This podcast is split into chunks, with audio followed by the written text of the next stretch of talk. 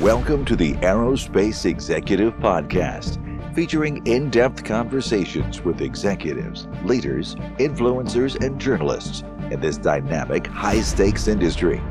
Hosted by Craig Picken, founder of Northstar Group, the boutique executive search firm for the aerospace industry.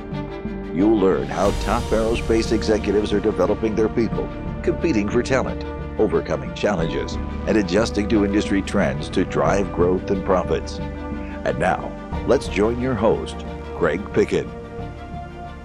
Hey, Matt. Welcome back to the Aerospace Executive Podcast. Thanks for uh, thanks for coming on again.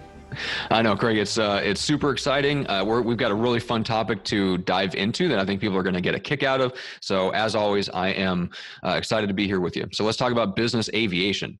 Um, your your opinion on this, in short, uh, is that it's basically shooting itself in the foot. I'm curious as to why that is. You know, look, eh, eh, you know, eh, all you got to do is turn on the news and see where the political environment is today. And I think I've been a huge critic of business aviation because you know, as the look, the political environment is moving. It's moving less favorable towards business in general, and you know, less favorable towards the wealthy. Mm-hmm. And I'm a huge fan of business aviation as a tool. You know, every company should have a jet. Every company should have its CEO and its salespeople and its critical executives on the jet daily going out and making commerce happen. Where i start to where i start to go nuts is that as an industry we talk about how it's the greatest tool in the world. It's not a luxury but then every time i open up a magazine in the industry or i see a an ad for an airplane i always look at like a, a maserati or a rolls royce dropping off people or mm-hmm. talking about the ultimate luxury. I'm like you know I think we just need, as an industry, to understate ourselves and the. I mean, look, it's a capital good. Yes, it's a jet, um, mm-hmm. but I think that you know it's, it's sort of like an understated. It should be like an understated, expensive watch. Just mm. you know, quit talking about it. okay, that, that makes sense. I mean, is that uh, yeah? Maybe I could just be the biggest moron in the world by saying that, but I'm kind of like you know, uh, everybody always talks about the fat guy taking his Gulfstream to uh, to Europe, and mm-hmm. Gulfstream they're damn good airplanes, they're great airplanes, um, but you know they're they're they're great tools for the very high profile CFO or CEO. I'm sorry. Mm-hmm. Um, I've been on one where every seat is packed to the gills with a team you going over to close some pretty big deals. It's, uh, it's an important tool. I don't think it's uh, something we need to be talking about in, in, this political environment. I think we need to be talking more about tool and utility and less about luxury. Okay. Yeah. So what, I guess what does that look like in terms of like treating it more and, and advertising it more like a tool, uh, putting it in terms of the productive value of what it, what it means in terms of closing deals, uh, and driving uh, you know profit to the bottom line so to speak and then less on less on the the experience the luxury experience to the actual executive who's taking it? I think that you know national business aviation association nbaa does a great mm-hmm. job. They talk about every year they talk about um, profits of companies that utilize business jets okay. versus profits of companies that do not utilize business jets and overwhelmingly, companies that use business aviation are more successful than companies who do not. You know, that those are statistics that speak for themselves. And at the end of the day, I'm kind of like, you know, I'm I'm a big believer in, you know, the utilization of the business jet is between the company and its shareholders. Mm-hmm. You, know, you know, that's it. If the company decides to have a business jet, you know that's between the ceo and the shareholders to decide or the board of directors to decide nobody else mm-hmm.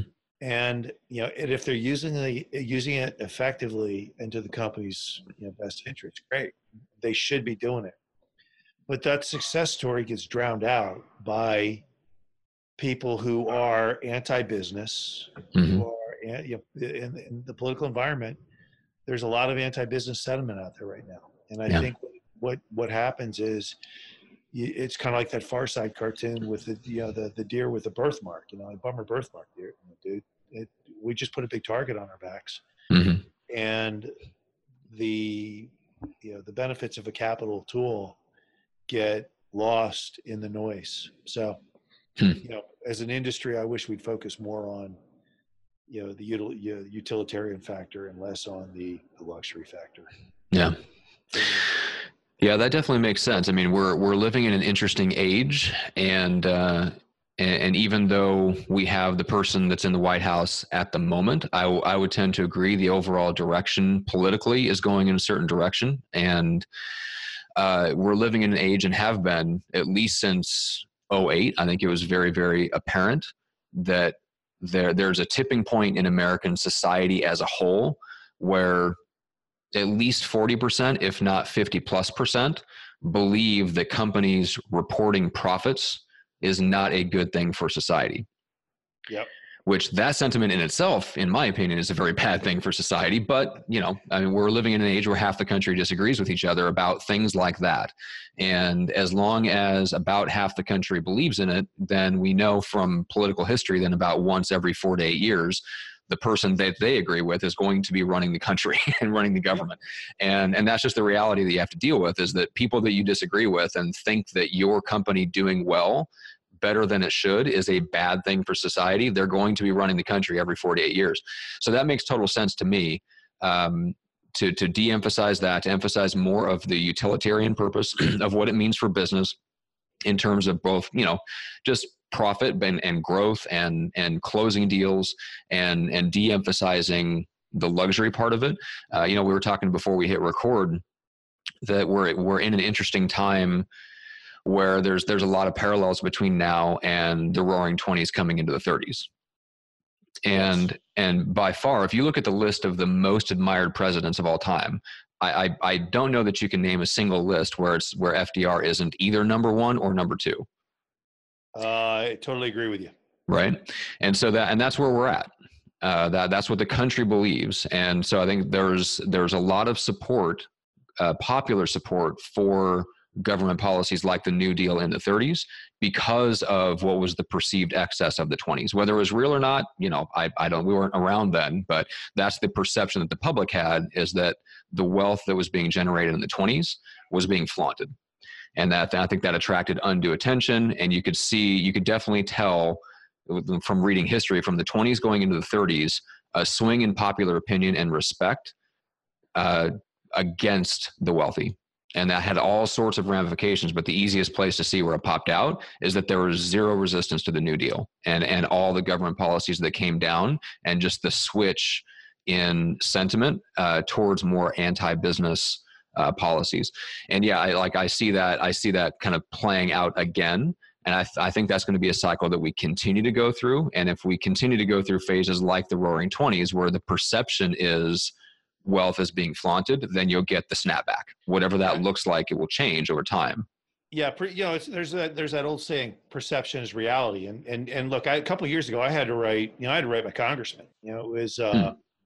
The middle of the Obama era, and he was you know talking about the fat cats and their their private jets, and I think it was just after uh, just after the, uh, the, the automaker fiasco, where they all jumped on their private airplanes to Washington, look for you know look for bailouts. But yeah, yeah, I had to write the guy and I'd say, look, you know, every time you trash, you know, business aviation, you know, one, it's a hundred and eighty billion dollar industry in this country mm-hmm. that costs nothing to the. Know, there's no, you it literally costs the taxpayer zero. Um, you know, the infrastructure is already there. You take a company like Gulfstream Aircraft in Savannah. Mm-hmm. It's got 13,000 employees in Savannah, Georgia plus more out in Long Beach, California, plus you know some of its uh, suppliers in Lincoln, Nebraska, and, and whatever. It's 180 billion dollars and you know countless thousands of jobs. And I say, you know, uh, when you trash, you know, when you, you, you talk about a job, 50% of my business is business aviation. Mm-hmm. So when you start crushing the industry, like, look, man, I pay my taxes, I show up to work, I do my thing, and you know, you're killing me here. You know? yeah, it's like look at yeah, look at the look at the bright side. You know, how many, how many you know, billions and trillions of dollars is business aviation pumping into our economy every year? Mm-hmm. Uh, you know, granted, you know, and I look at like, you know, I, I also look at you know companies like you know, you know Jamie Dimon, high uh, high profile CEO, mm-hmm. Bezos, high profile CEO, Michael Dell. Um, you know, I don't want these guys flying commercial. Mm. I don't want to. I don't want to be on an airplane with them. hey, Michael, where are we going? Let's yeah, exactly. Let's broadcast it to the world, right? no kidding. And their shareholders don't want them to be on an airplane with me either. You know. yeah, exactly. Clearly, nobody should be on, on an airplane with you. I, I, I don't think so. But, anyway. yeah, but yeah, there there is the uh, yeah that and that's you're you're dealing with uh, you know half the country doesn't want you know businesses to succeed uh, above any certain threshold beyond their their function of providing jobs, right. and so they're they're never going to agree that you should have a tool that everyone else doesn't have access to that makes your business better and more profitable. Exactly. And so, yeah, and I just I just think we we all need to be cognizant of that. I just think the story is so good and I think mm-hmm. this is probably what I what I probably should have said earlier in the podcast versus whining about you know our, our message on luxury is. I, I, I think I think the, the story of business aviation is really so good, and it's so positive that it, it every time we every time we portray it as a luxury, I think we really erode its benefits in the eyes of those who will never, you know, never experience it. And mm and they don't get it. And it's just you know the top 1% i'm like no it's really yeah. not. I mean it's it's uh you know if you've never under if you've never experienced it you've never understood it you'll you'll never understand it but the bottom line is the the benefits of business aviation both to corporate america to the country um, are just you know, are just amazing and I, and, and I, I, continually think the message we put out there um, really dilutes the benefits yeah very, very fascinating topic. Um, let's finish uh, with this. Craig, how do people get in contact and connect with you? Phone number is 910 509 7129. Email is craig at northstaresg.com.